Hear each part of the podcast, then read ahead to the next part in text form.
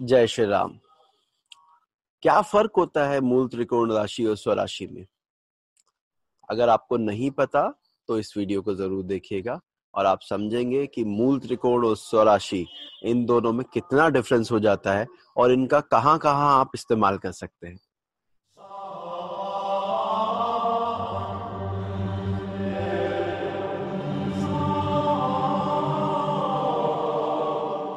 जय श्री राम। देखिए, आप सभी ने सुना होगा कि ग्रहों की अलग अलग अवस्थाएँ होती है, जिसमें उच्च अवस्था को सबसे अच्छा माना गया है। और उसके बाद मूल त्रिकोण, फिर स्वक्षेत्री, फिर मित्र क्षेत्री फिर सम, फिर शत्रु, फिर अति शत्रु और अंत में जाकर नीच अवस्था आती है। यहाँ पर मूल त्रिकोण सेकंड बेस्ट कह सकते हैं राशि वाइज ये जो स्थिति होती है, राशि पे आधारित होती है कि आप किस राशि में जाकर बैठे हैं। ठीक है? जब किसी ग्रह का बल निकाला जाता है तो हम भाव के आधार पर बल निकालते हैं कि किस भाव में वो विराजित है। फॉर एग्ज़ाम्पल अगर नवम भाव में है, हम कहते हैं बली हो गया। पंचम में है, बली हो गया। केंद्र में है अच्छा है। लेकिन वही अगर दूस्थान में चला जाता है तो ये लगता है कि ये ग्रह कमज़ोर हो जाएगा। उसी प्रकार राशियों के आधार पर निकाला जाता है बल, जिसे हम कहते हैं ये उच्च का है, मित्र क्षेत्रीय है, शत्रु क्षेत्रीय है। ये लेमन एस्ट्रोलॉजी जो करते हैं या मैं कहूँ, जब हम आधारभूत फंडामेंटल एस्ट्रोलॉजी जब पढ़ते या पढ़ाते, उसमें बताया जाता है। उसके बाद इस बल को और ज़्यादा डीप देखने के लिए हम षटबल में जाते हैं, जहाँ पे चेष्टा बल, अयन बल वगैरह आता है। बट प्राइमरली हमारे पास ये दो बल है जो हम आसानी से कुंडली में बिना डिग्री के भी देख सकते हैं। आज मैं बात करूँगा मूल त्रिकोण इस सेकंड बेस्ट वाले की और हम इसको बहुत इग्नोर कर देते हैं। और जैसे मैंने पहले भी कहा था दो तीन वीडियो पहले मेरी जब बात आपसे हो रही थी तो मैं बता रहा था कि दक्षिण भारत में मूल त्रिकोण या राशियों की जो कारकत्व है, उस पर ज़्यादा ध्यान दिया जाता है। तो ये उसी पर बेस्ड है कि राशियाँ कितनी इंपॉर्टेंट है और मूल त्रिकोण राशि क्यों इंपॉर्टेंट है। सबसे पहले तो काफ़ी नए नए जब स्टूडेंट आप बनते हैं, जब आप ज्योतिष पढ़ना आरंभ करते हैं तो पहला सवाल होता है, सर, ये मित्र शत्रु कैसे याद करें? याद नहीं होता।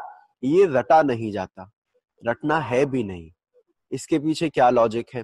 इसके पीछे का जो लॉजिक है वो मूल त्रिकोण राशि में मैं कहूँगा वो रहस्य मूल त्रिकोण राशि में छिपा है। यहाँ पे मैं धन्यवाद देना चाहूँगा आ, मेरे एक अध्यापक का आ, श्री ए वी सुंदरम जी का। ये उनके श्रीमुख से सुनने को मिला था कि मूल त्रिकोण राशि कितनी महत्वपूर्ण है। और वही चीज़ मैं आज आपको बता रहा हूँ। तो उन्होंने जब हमें पढ़ाया तो उसमें वो बताते हैं कि आप मूल त्रिकोण राशि को लगन बना लीजिए। किसी भी ग्रह की मूल त्रिकोण राशि को। आगे मूल त्रिकोण राशि पहले ये भी बता दू, होती क्या है? अगर आप में से कुछ लोगों को नहीं पता है तो फिर इस इस सिस्टम पर आते हैं। देखिए हर एक ग्रह की दो राशियाँ होती हैं, अधिकतर सूर्य चंद्रमा को छोड़कर। तो उन दो राशियों में से एक राशि उसे ज़्यादा प्रिय होती है। ये कुछ इस तरह से जैसे आपके पास दो घर दो घर हैं। या दो कमरे हैं, उनमें भी एक कमरे को आप ड्राइंग रूम की संज्ञा देते हैं कि यहाँ मैं अतिथि देवो भवा करूँगा, यानी कि गेस्ट को बुलाकर उनको उनको यथोचित मान सम्मान दूँगा।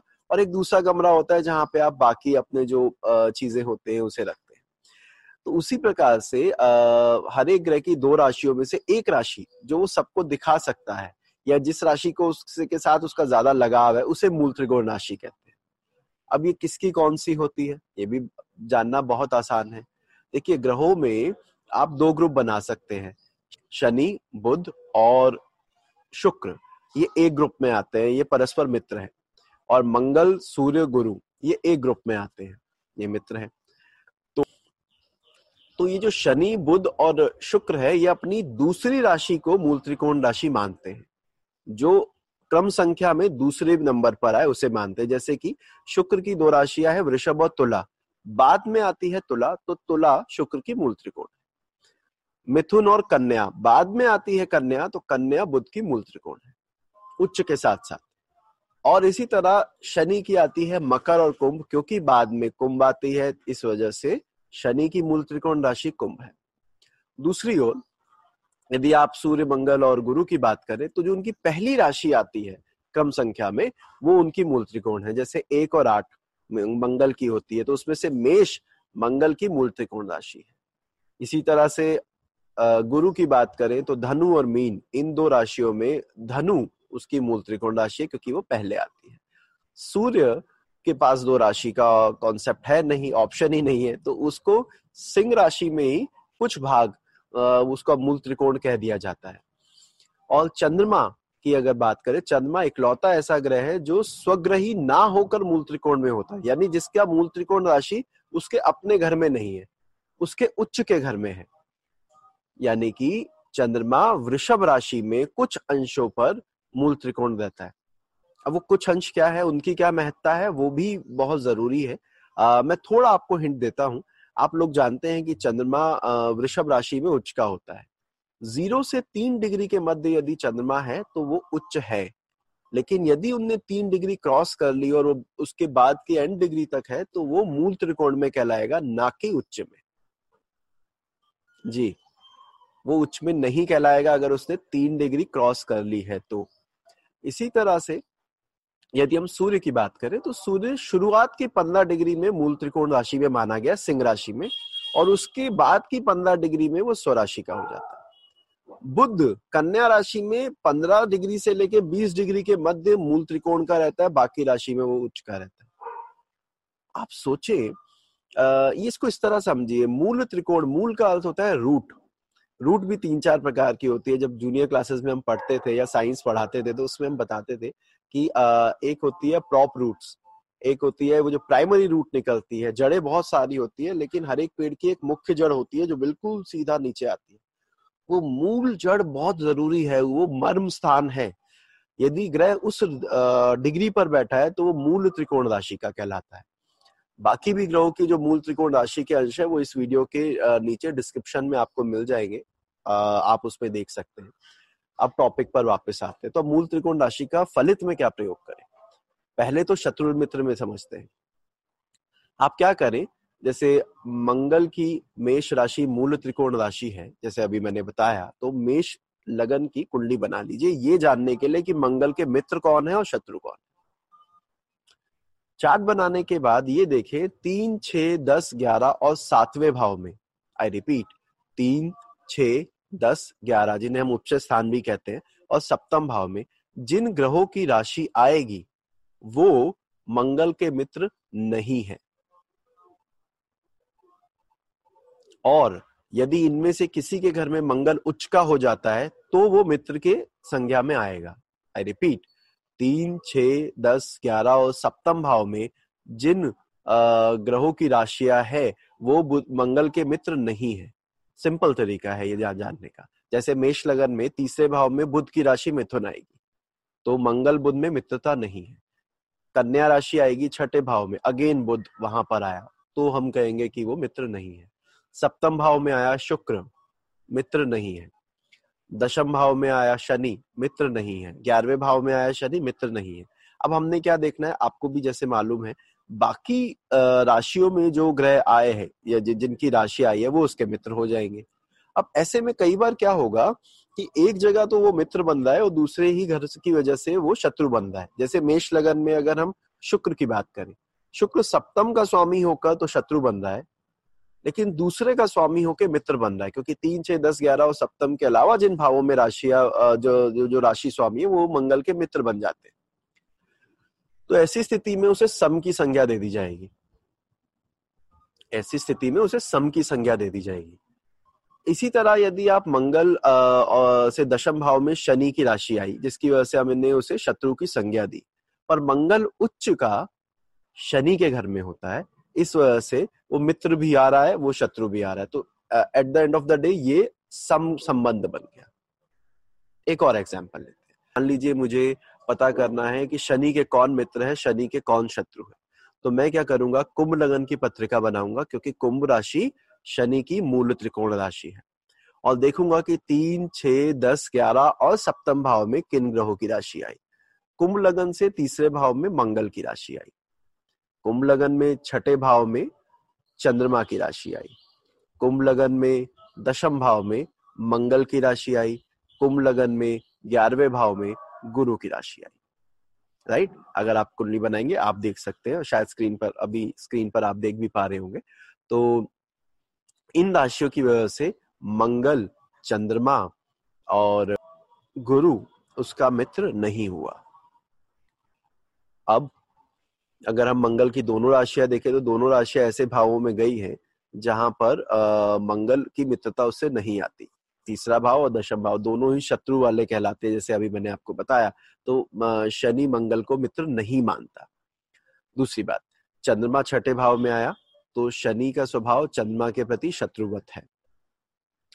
ग्यारहवें भाव में गुरु का आया, लेकिन वही ग्यारहवें भाव में गुरु के अलावा दूसरे भाव में भी क्योंकि गुरु का आया है, इस वजह से गुरु और शनि सम हो जाएँगे। और ध्यान रखिएगा, जो उसका उच्च राशि स्वामी होता है, वो उसका सदैव मित्र कहलाता है। तो यहाँ पर तो शुक्र की राशि में शनि उच्च का हुआ है, या होता है, इस वजह से शुक्र उसका मित्र कहलाएगा। और कुंभ लगन में तो वैसे भी अगर आप देखें, चौथे और नवम भाव में इसकी राशि आ रही है तो ये वैसे भी उसका मित्र है।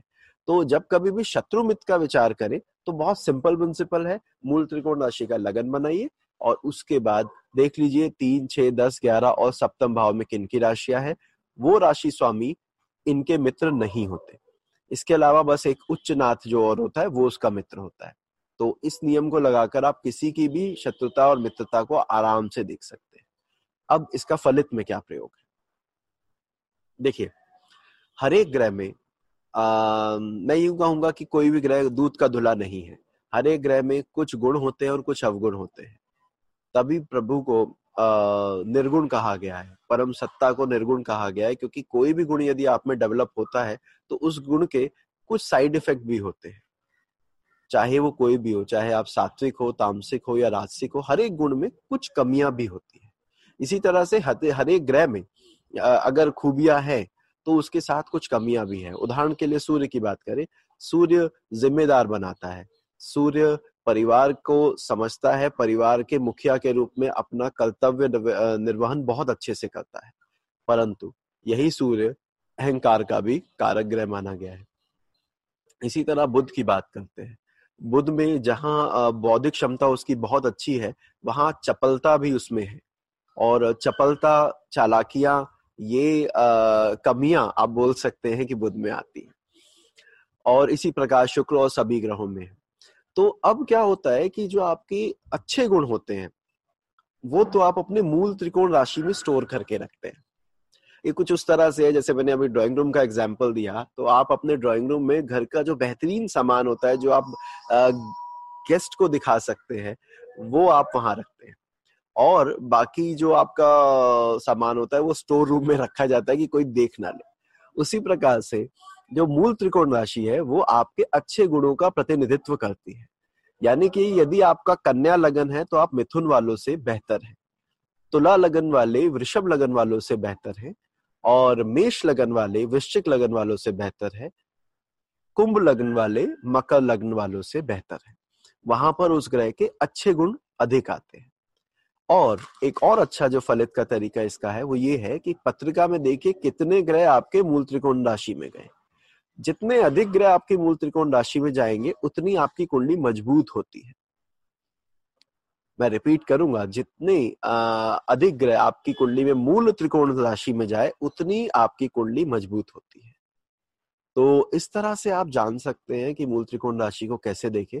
इसी पर नेक्स्ट पार्ट में जब मैं करूँगा तो वहाँ मैं ज़रूर इस बारे में और मूल त्रिकोण राशि के डीप जो हम इस्तेमाल कर सकते हैं या करते हैं, वो आपसे शेयर करता हूँ। आशा करता हूँ ये वीडियो आपको अच्छा लगा होगा। अच्छा लगा हो तो लाइक ज़रूर करें और ऐसे और वीडियो देखने के लिए आप चैनल सब्सक्राइब कर सकते हैं। और जिन लोगों को शिकायत है कि उन्हें हमारे वीडियो रेगुलरली नहीं मिल रहे हैं, उनको मेरा अनुरोध रहेगा कि आप बेल आइकन दबा दें, जिससे कि आपको हमारे वीडियो अपलोड करते ही नोटिफिकेशन आ जाएगी कि इस चैनल ने अपना कोई वीडियो अपलोड किया है। जय श्री राम।